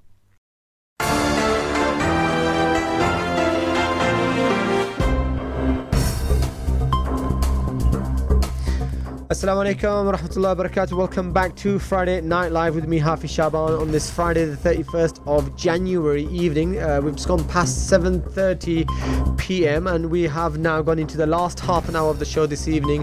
01582 is the number here in the studio. Uh, I want to get, I want to hear from my, my listeners. 01582481822. We're discussing a very interesting topic, and the sisters I've got in the studio, I've got some interesting observations and comments that we're going to be discussing in the next half an hour. I definitely want to hear from some of you guys. Right? I want to know, I want to know what your attitudes and what your thoughts are with regards to our current practices when it comes to climate and environment versus you know what our parents used to do.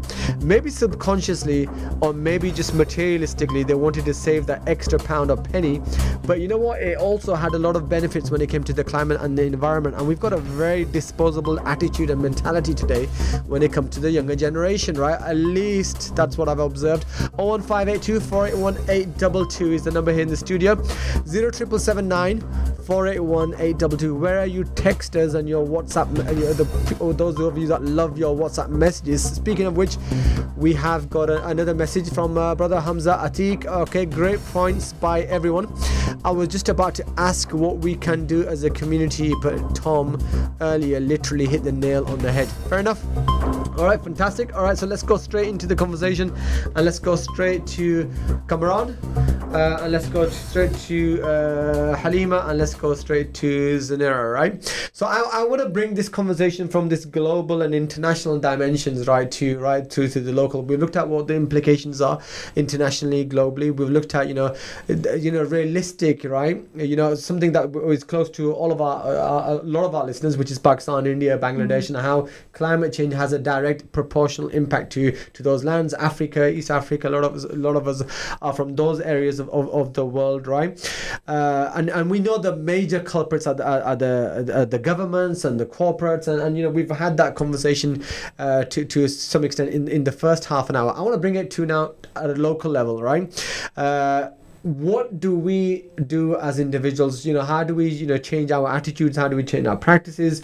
You know uh, are we changing attitudes? Are we changing practices?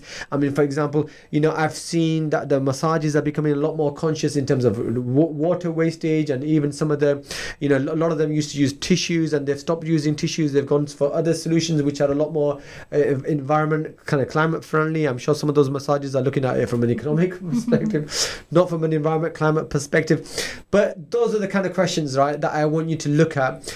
Let's start delving into some specifics, shall we? Right? Uh, where should we start from? Shall we start from uh, from you, Halima? I think you've been uh, a patient the longest. Uh, let's go with, with, um, with you, Halima. Yes, yeah, so something that you mentioned about uh, kind of what in, our parents did in their generation. Yeah. And I know a lot of people, sort of youngsters, would laugh at it when we, yeah. you know, when we were young. Yeah. Was things like plastic boxes or plastic dabbe. Yeah. Um, having, you know, we are used to sort of going to the freezer and seeing like um, an ice cream box, but inside it is curries frozen, um, and you know those sort of um, chocolate boxes with like I don't know bits and bobs inside them, and you know although we laughed at it back in the day, that yeah. is something that kind of mentality is something that we need to kind of go back to, um, right. and not you know but, dispose but of everything. But but is that is that just not fashionable? I mean, today, I mean, I, I am actually tired of the amount of you know, and this is all about the corporate consumer culture, where you've you got bags for everything, bags for sandwiches, bags for this, bags mm-hmm. for that, and we've, we've we've we've you know almost now gone into a culture of disposable this, disposable that, and everything is disposable, right? Which obviously then means we're using more natural resources, mm-hmm. right? And you know and, and, that seems to be you know the trend in in a lot of our households right? So is, is that a bit old fashioned for us to go back to the tiffins I think that's what kind of we need to do. We need to go back to that mm. um, to be able to actually start reusing stuff as opposed to just using it once and just you know throwing it away. Yeah. Um, even when it comes to fashion, I know we mentioned it slightly, but yeah. this whole um, fast fashion industry yeah. is a booming industry. But if you think about it, you know you're wearing a certain I- item of clothing, you think it's out of fashion, and then you know, people end up throwing it away. They should be you know recycling it, going into giving them to charity shops, or just stop buying like that many in the first place. Yeah. All right, Zanira, I, I don't know if you're going to understand this, but do you know what a talkie is?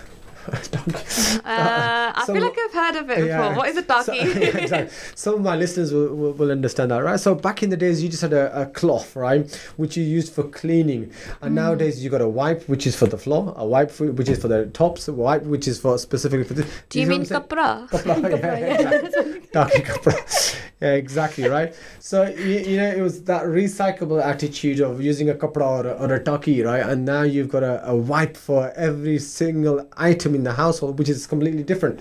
again that corporate consumer culture, you know, which is driven. You know, you, you go and buy this and go and buy that. Th- those are the kind of attitudes. What, what, what are some of the examples that you want to share Yeah. with, with, with our listeners? Um, so you mentioned at the start of the of the show about like how there was plastic for everything and now we, we don't have any of it. Let me just kind of like break that down and put it into perspective. So plastic is made from comes from crude oil, right? Um, there's a whole process to get to create a product of plastic, right? You extract minerals, you create something from it, it goes into production, there's people involved.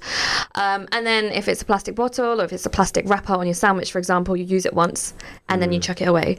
Now, the thing with plastic is that it's going to be around way, way, way longer than we are. So plastic, because it's like changed and it's become this new material, it doesn't actually bio um, break down. It doesn't uh, decompose. Um, it's not biodeg- biodegradable. So essentially, all it does is break down into tiny, tiny pieces.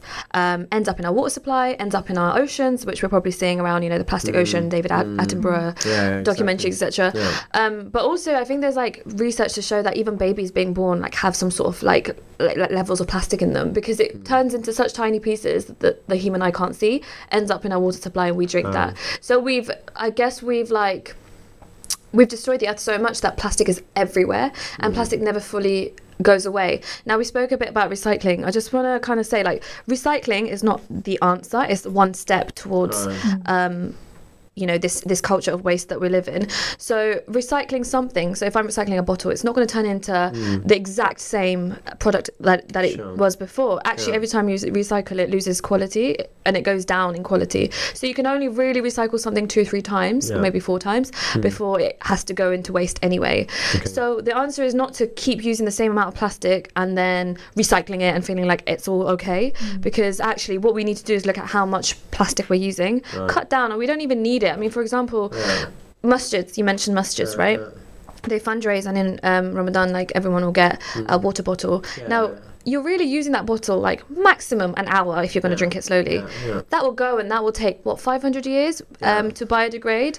Yeah. um, so what so a tip on that actually why don't we look at it differently? Instead of mm. buying i mean water yes it's charity we can give it To, we can get reward from it Yeah. but will we st- will we actually be getting reward if ah. it's going into waste? Yeah. so my tip on that, let me just kind of Go tell on, you. So my on. tip on that for masjids mm. is if you're going to fundraise, you want to give out mm. water, why don't you fundraise and install a water fountain in your masjid, right? And you encourage people to either bring a bottle or give cups, hmm. and that way you're actually cutting down the culture hmm. of waste of like hmm. single use, and Yeah. it's more it's more Islamic if you think Yeah, about it. We're yeah. reusing. I Um, agree. Cutlery we're using yeah, things yeah. we can Yeah. we can look at it differently like we we don't want easy simple fixes we want Yeah. things that make sense that Sure, are not going to harm sure. the environment in the long term All right, all right. I really appreciate that. But you know, I've got two guests on, on, on, on the on the phones. Very very patient. Uh, Kamran's been you know almost waiting now for ten minutes. So Kamran, really apologise uh, for for your wait, uh, Kamran Shazad. But let, let's come back to you, Kamran. Uh, you know, tell us more about your work and, and how you're promoting you know the environment and the kind of climate awareness uh, in so with some of the institutions that you're working with, uh, Kamran. Okay. Uh, first of all, I just want to say ditto to what the sister said earlier because I think she hit the nail on the head. Right. That recycling isn't the way forward. Um, reducing and reusing is is Right. the way forward. Reducing and Um, reusing. Yeah, Good. because recycle just gives an excuse to buy more things, Yeah. um, and it costs to recycle. While reducing and reusing, reusing is a sunnah of the Prophet sallallahu alaihi wasallam. Right. You know, he led a very simplistic life. Right. Um, and and I just want to add to that um, that one of the key things that we need to do is we need to change our own mindset. Hmm. Um, and I want to give an example of last year, just before Ramadan. Right. Um, I saw a meme uh, of um, you all know what a meme is, yeah. um, So and it was um, in uh, in Ramadan. So it's a caption. It was a picture of some Ramadan sales, Right. like a month before Ramadan in in in uh, in Asda, and the caption read, "When uh, when uh, capitalism is more prepared for Ramadan than you are." Hmm. And and it's so true. They know that we're gonna target your mentality Yeah. and we're gonna get you to buy a whole load of things before Yeah. Ramadan because Yeah. we, we've lost our connection with the earth. Yes. And I suppose that now leads to. I was going to say, I'm doing Kamran, we've lost we've lost our connection with humanity. Never mind Earth, right? I, I mean, I'm sure some of my listeners are going to be thinking of, you know, uh, humanity comes first, and we've kind of uh, become desensitized to what's happening with human beings. Never mind the Earth, right? But- yeah, you're you're right. I mean, a big part of what I do is I'm not a big fan of telling people what to do and what not to do. Right. Um, What's what your I philosophy then, do is- Kamran? My philosophy is tap into your values, make the connection between the earth and the Quran and the Prophet peace be upon him. We and all this eco stuff and environmental Mm. stuff and eco mass, this is not new. I mean, Yes. we're arrogant when we think we're being eco. Yes. If you look at the way things were a hundred years ago, everything was naturally eco. Yes. Yes. Some now, now when we do things, so I think I'm it's a very good point. yeah, when uh, Mm. you know, so part of what I'm trying to do is tell, is relate. Because I guarantee you, I challenge you. Open any page in the Quran, and there will be a reference to nature. Yep, uh, the creation of Allah Subhanahu wa Taala. I, totally agree. Uh, uh, Kamran, just just just let me pause you for a moment and let me go to my other guest who's uh, equally been pa- as patient. Uh, and I'm going to try to get the name correct first time. Cat for short. That will help me a lot. Team manager, sustainable development and transport. Thank you very much for joining us, Cat, this evening. Hello. Hi. So, It's a pleasure so, to listen in the conversation. uh, so sorry, sorry. Yeah, I'm sure it's a pleasure, but also thank you very much for your for your patience. Kat, tell, tell us more about your work and your involvement in in in this uh, environment and climate kind of uh, sphere, and um, and how, how how you fit into this uh, discussion. Uh, so I've worked for Luton Borough Council for the Right. last 11 years. Right. I've been involved in a number of environmental projects. Oh, okay. Started off as climate change officer, Right. and I've got a privilege uh, to manage a number of uh, very dedicated teams now dealing with sustainable drainage, flood risk, sustainable transport, and I'm the council uh, operational lead on climate change. Wow. So- Okay, okay, big portfolio there, uh, Kat. Uh, g- give us give us some practical tips for for our listeners. I mean, we've discussed a lot about the theory. We've d- discussed a lot about the concepts. Yeah, yeah, let, us talk about some practicalities. We've got about ten minutes left, right? So I wanna I want our listeners to go away with a very clear set of actions. You know, a, a- a clear kind of attitudes that they can change, the changes that they can bring into their lives. That that would you know help, uh, and especially what I like this this this, this phrases from Kamran about reducing, reusing. Probably some of the the sisters here in the studio that have used that uh, your phrase, something that can you know, resonates around uh, around that messaging. I definitely agree with the reducing and uh, reusing Yeah. and respecting your resource Yeah. because this is what the national experts are advising as well. Right. The reducing resource and especially food waste is very important. Right. Uh, the messages that are coming from the national experts are also saying about swapping animal-based foods for vegetable-based foods. If everyone would do it one day a week, Yeah. it would be an equivalent of planting 50 million trees. Wow. What, what, what, what, what's that? What's that practically? What, what does that mean, uh, Kat? So swap a meat, Ah, the a meat. meat-based. Okay. Yes, the meat-based uh, meal, like you know, your beef, Right, lamb, right, dairy, for a vegetable me- meal. So, so your your your your, your message your message is almost for me because I, I'm a big meat fan. So what you're saying is st- stop eating too much meat and, and introduce more vegeta- vegetables in your in your diet. Exactly. Which, which is good for my health, and, for and your you're telling me as well. exactly. So it's good for my health and it's good for my wealth because it's a lot cheaper, and it's good for the environment, is what you're telling me, and the climate. Exactly, precisely so. Okay. And a hu- another hugely important aspect that Councillor Shaw have Yeah. also touched upon is public transport, sustainable transport, because the car public transport. right so so okay so encouraging our listeners toward more towards public transport more towards walking it you know what again something that I, walking, cycling, yes. Cycling, okay, I- I- I like that, I like that. Yeah. Also, lift sharing with your friends, family, or co-workers because Right. that is good for the social fabric as well. I think lift lift sharing is a good idea. I, I think my neighbours might get annoyed if I keep asking them for lifts, but I, I, I like that as a, as, as a once a suggestion. week. Wa- once a week, okay, f- fair enough. Fair enough. Take it in Fair- turns. A fortnight. Yeah, Start small and then develop. yeah. It's like when we, Yeah. when you go for salah, for example, you go for, for, for zuhr. I'm going, my neighbor's going, the, Mm. the other guy's going down the road, and we're all taking our own cars. Mm. Why, why don't we jump into the same car and go for salah and then come back? Carpooling. Yeah, carpooling, right? So And- I, and- and I, I- I like that as an idea. Come on, Sab, go on, go on, come on. Yeah. Yeah, I was just going to add to that. There's a hadith of the Prophet, peace be upon him, that says the person that walks the furthest to the mosque Yeah. is the one that's rewarded the most. I thought you were going to say that, Said Kamran, right? You want me to walk, yeah? yeah.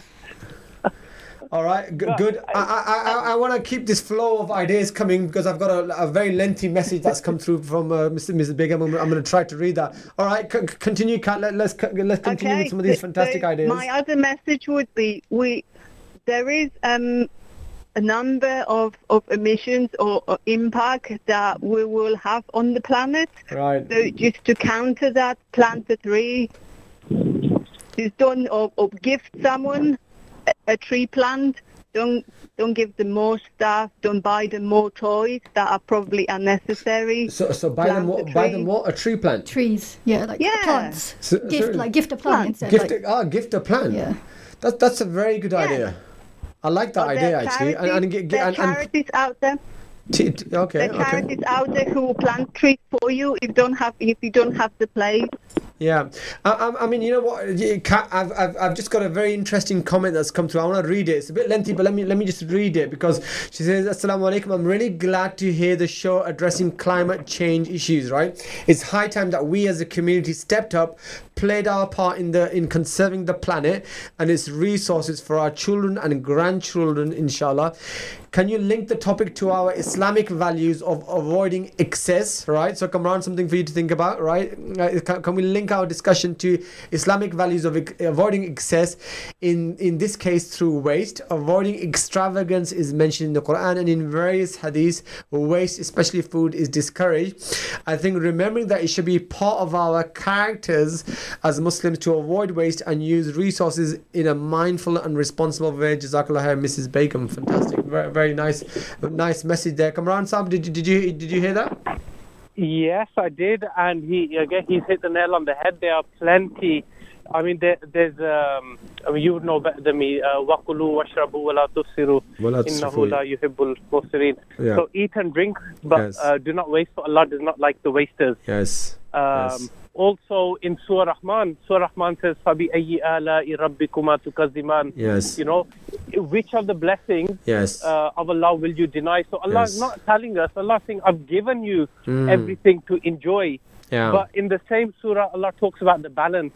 Yeah. That what you take with one hand, Yes. you give back with the other. Yeah. Don't keep taking. Yeah. So that balance, the mizan, Yes. is a huge part, which you know, the sustainability. Yes. So Allah is very clear about extravagant and wasters, Right. and uh, we don't even realize we we are producing and creating things just to throw away Yes. without even realizing. Yes. You you mentioned this earlier. I heard you you Yes. mentioned that. Yes, no, I really appreciate that. Okay, uh, Kamran Shazad Sahab, d- d- Jazakallah. Thank you very much for joining us this evening on the Friday Night Live. Unfortunately, we, we are running out of time. Thank so you. uh, I want to thank you uh, early and thank you very much for your time this evening, Kamran Shah. Thank you very Jazakallah much. khair. Assalamu alaikum. Assalamu alaikum. Kat, any, any final thoughts and, and uh, your suggestions to our listeners before? Uh, heating your house is hugely important Yeah. and has a very high impact on the carbon footprint. So uh, get the heating control right. I know they're sometimes complicated Yeah. and we don't pay attention. Yeah. So maybe dropping it, the temperature by a couple of degrees would be Right. acceptable. Uh, checking perhaps wear warmer clothes at- offer. Perhaps wear warmer clothes at home so you don't need to put uh, keep the heating on all the time too. Perhaps. Exactly. Mm, I'm a bit, Uh, I'm a bit guilty of that. I have to I have to admit. Yeah. Some of the energy company offers would offer support Okay. for lower income households Okay. to put extra insulation. Uh, loft insulation is the most cost effective and Right. got greatest results. Uh, cavity wall insulation offers are also available. Okay. Um, saving water, hot water especially. Right. Huge impact on your carbon footprint again, Okay. and on your energy bills too. All right, fantastic. Kat, thank you. On that note, thank you very much. We've just got the last couple of minutes left for the for the guests in the studio, but really appreciate your time this evening. Have a lovely weekend and, and a lovely evening. Pleasure. Thank you. Thank you very much, Kat. Okay, that was Kat uh, joining us, and she was the team manager, sustainable development and transport on behalf of Luton Council. Right, uh, I want to come straight to my uh, guests here in the studio. Again, you've been very patient listening to our guests on on the phone. We've got about five minutes left. Right, so we need to wrap all of that up in, in, in, in the next five minutes uh, with a clear, succinct uh, message. Uh, Halima, let's go to you. Yes, I've got two kind of clear points I want to kind of Okay. raise. All right, so cool. one of them is about the Islamic concept of stewardship. Yeah. Um, and this I, I I understand is a Christian concept as well. Yeah. Um, to actually kind of um, you know the whole kind of eco environmental things that we're kind of talking All right, so about. Islamic stewardship is, is you know, uh, uh, just for our listeners, that, you know, we are representatives of Allah subhanahu wa Mm. ta'ala, uh, accountable, responsible individuals, and we have a responsibility, right? So th- Yeah. that's what we're saying. Okay, Um, and I think a place that has done that really well is Cambridge University, not Cambridge University, Cambridge Mosque. Sorry. Okay, okay. Um, and so they've actually um, have got the first Europe's first eco mosque, as it's Right, kind of been right. termed. Um, so they've done. Um, initiatives such as you know sort of capturing the rainwater to kind of um, reuse that sort of like you know when we're doing wudu and so on Right. um, they've even got like an energy efficient, efficiency room Right. um, so I think little things like that if you know mosques can start implementing Yeah, yeah. Um, and um, the other thing is instead of just reducing and reusing Yeah. um, we need to have prevention and investment as well Wow. um, so, you've just introduced prevention, prevention and, inve- yeah investment. um, and I think one of the key things is so for example we mentioned about food wastage Yeah. um, if we have uh, food sort of compost bins Yeah. you know if we invest in that like it could be Yeah. community ones it could be one per street or however you know people want to implement this um, that's one step Yeah. and then the other one is about transport and I think it's a really unfair statement to kind of when people are sort of pushing about public transport Mm. when public transport isn't feasible Mm. um, so at the moment you know um, it's we have a very very poor tr- public transport Yeah, system yeah. the buses um, are not very regular um, and p- telling people to walk you know there's a lot of people who've got mobility or disability yes, issues yes, so yes. walking for them isn't always an option Right. there's pa- So- so places pool- in Luton pool, share, uh, not pool sharing, car, car sharing. so right? car, car sharing, but also Yeah. when, when it comes to public transport, it needs to be made better. We Yeah. need investment So- in that. exactly. At the moment, if you look at uh, different wards in Luton where Wow. the Yeah. uh, buses don't run after like Mm. 7 p.m. or the buses don't run o- on Sundays. I've got friends who say they can't come out on a certain day because there's no buses that No, run. okay, so the amount of fair enough. people spending money on taxis just because there's no other alternative. Yeah, yeah. Um, it's actually cheaper for some parts in Luton to actually take taxis than it is to actually get you know buses. two buses or so, whatever, Yeah, yeah. there's been places where I've had to travel for about two hours just to get from one end to another end in Luton. Right. Um, I think that, that was a good point that we should have know, me- it's just mentioned to the council representatives about better public transport. Yeah. But but Halima, you, you've mentioned uh, some fantastic points. You know, it would be really interesting to get um, uh, the masajid, you know, and, and their input because, you know, when it comes to Ramadan, when it comes to iftar time, when it comes to a lot of the other functions, you know, we, we again a lot of plastic being used. Back in the days, it used to be one, uh, you know, whatever tray, and people would sh- eat together collectively from Mm. that tray. It built the spirit of brotherhood. It also, you know, allowed you know less wastage, and it also ensured you know that all of this recycling Mm. business it doesn't have to happen. Unites And I- people, you it know. unites people, but the trend has gone in the opposite direction. Right, we've got two minutes left, and I want to bring in Zanera before we, we end the show. And I've got a comment that's coming to Zanera. Mm. Um, I think a lot of things we mentioned, like yeah, it's not an easy. I don't. It, I think we should forget that it's going to be easy. We actually need to really look at within ourselves, and Mm. we're going to have to change our lifestyles. Like we need to stop going for convenience and actually put that extra effort in to keep the world in balance, like we're warned to do. And if not, Mm. like in the Quran, like if not, we we know there'll be disrupt um, destruction. Mm. So simple things like not buying plastic bottles. Of course, sometimes you make mistakes. That's fine. Just invest in a reusable one. Mm. In- invest in a reusable coffee cup. Like people have a coffee every day. Some people Yeah. on the go. Like if you invest in a reusable one, think about in a year how much are you Mm. saving, right? Mm. And that's just one Mm. person. If we all do it, it's great. Yeah. Um, also, coffee cups aren't actually recyclable recyclable because they have like a plastic film inside. Right. So where some things we think are recyclable, they're not. Yeah. Um, things like I mentioned, like if we're fundraising, if we want to give charity for water, let's stop thinking about plastic. Let's try Mhm. and think about reusable alternatives, or let's start thinking about other materials that aren't as destructive. Um, car sharing, like Five we mentioned. seconds. Um, I also sec- want to say, so most people that are affected by um, sort of air pollution are Yeah. the youngest people in society. Right. So that are kids because of the Yeah. fumes. Mm. So actually, most people drive um, for a journey they could actually be walking in. So stop driving as much and start taking public transport where you can and start walking. All right, fantastic. Thank you very much, uh, Halima and Zanira. I mean, I've got very late messages. Taj, Aslam, I am affiliated with Masjid Bilal and would be quite interested in more information about the Eco Masjid ideas. All right, get in touch. Hamza Atik also sending in messages uh, very late now about, you know, it costing a lot more money, needs to be affordable, etc. But unfortunately, we have run out of time and it was fantastic conversation that we've had on the environment and the climate change, uh, especially over the last hour. You know, do tune in and listen to the show and anyone who wants further ideas and further suggestions, then please get in touch with the radio and we will put you in touch with the experts. Uh, fantastic, uh, Humera, uh, Halima, thank you very much for joining us in, in the studio. It's been fantastic. Uh, and listeners, thank you very much for contributing in today's discussion, today, tonight's show. It's been really, really good to get your uh, contributions and, and your thoughts and your opinions. And unfortunately, until next week, it is Assalamu alaikum wa rahmatullahi wa barakatuh from, from all of us here in the studio.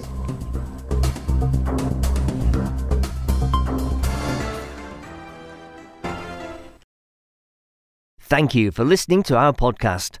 Why not tune in to our live stream at inspirefm.org and follow and subscribe to our social media platforms at InspireFM Luton.